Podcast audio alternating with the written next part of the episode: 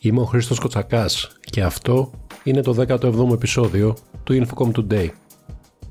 Στις 5 Ιουλίου και με τον τίτλο Cloud First The Data Center Revolution έρχεται το Digital Business 2023, το ψηφιακό event της SmartPress που φέρνει στο επίκεντρο τα κέντρα δεδομένων, τα υποθαλάσσια καλώδια, το cloud computing, τα big data και όλα τα εργαλεία που ενεργοποιούν το ψηφιακό μετασχηματισμό. Πραγματοποιήστε άμεσα και δωρεάν την εγγραφή σας στο digitaltransformation360.gr η Κάρις ανακοίνωσε ότι προχωρά σε μια στρατηγική αναθεώρηση της Κοτσόβολος, σημειώνοντας ότι αυτή η διαδικασία θα μπορούσε να οδηγήσει στην πώλησή της. Ο Όμιλος ανέφερε ότι, δεδομένων των ισχυρών οικονομικών προοπτικών της Ελλάδας και των μελλοντικών ευκαιριών ανάπτυξης για την Κοτσόβολος, το Διοικητικό Συμβούλιο πιστεύει ότι τώρα είναι η κατάλληλη στιγμή για να διερευνηθούν όλες οι επιλογές.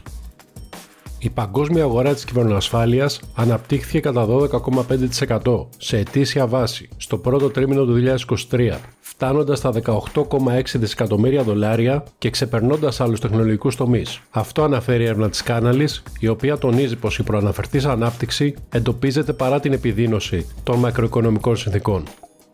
Η Huawei ανακοίνωσε ότι αντιτίθεται στεναρά και διαφωνεί με την ανακοίνωση της Κομισιόν σύμφωνα με την οποία θα εμποδίσει τον κινέζικο τεχνολογικό κολοσσό από τη χρηματοδότηση και τις ευρωπαϊκές συμβάσεις έρευνας. Την ίδια στιγμή και η ZTE αμφισβήτησε τους ισχυρισμούς που παρουσίασε η Ευρωπαϊκή Επιτροπή εναντίον της, με την εταιρεία να αναφέρεται σε έλλειψη αποδεικτικών στοιχείων και να ζητά δίκαιη και αντικειμενική μεταχείριση.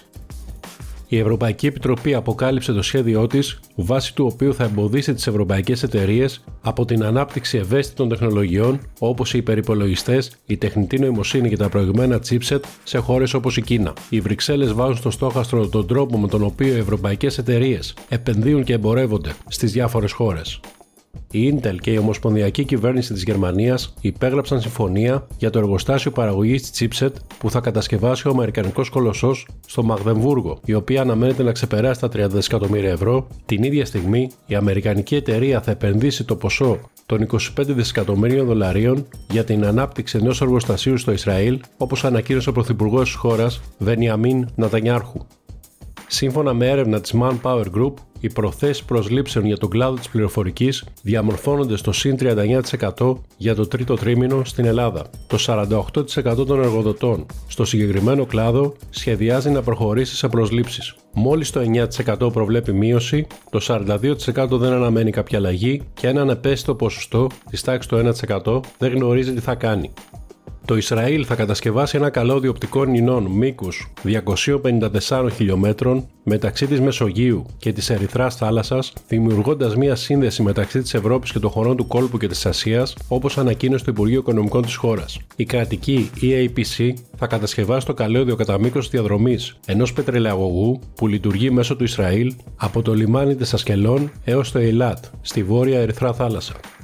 Οι επενδύσεις των τηλεπικοινωνιακών παρόχων σε λογισμικό που στοχεύει στον αυτοματισμό των δικτύων αυξήθηκαν κατά περισσότερο από 42% μεταξύ 2020 και 2022, φτάνοντας στα 6,21 δισεκατομμύρια δολάρια, με τη διαχείριση των δεδομένων του δικτύου να αναγνωρίζεται στο ταχύτερα αναπτυσσόμενο τμήμα. Αυτό αναφέρεται στην έκθεση Leading Suppliers in Network Automation Software της Appledore Research.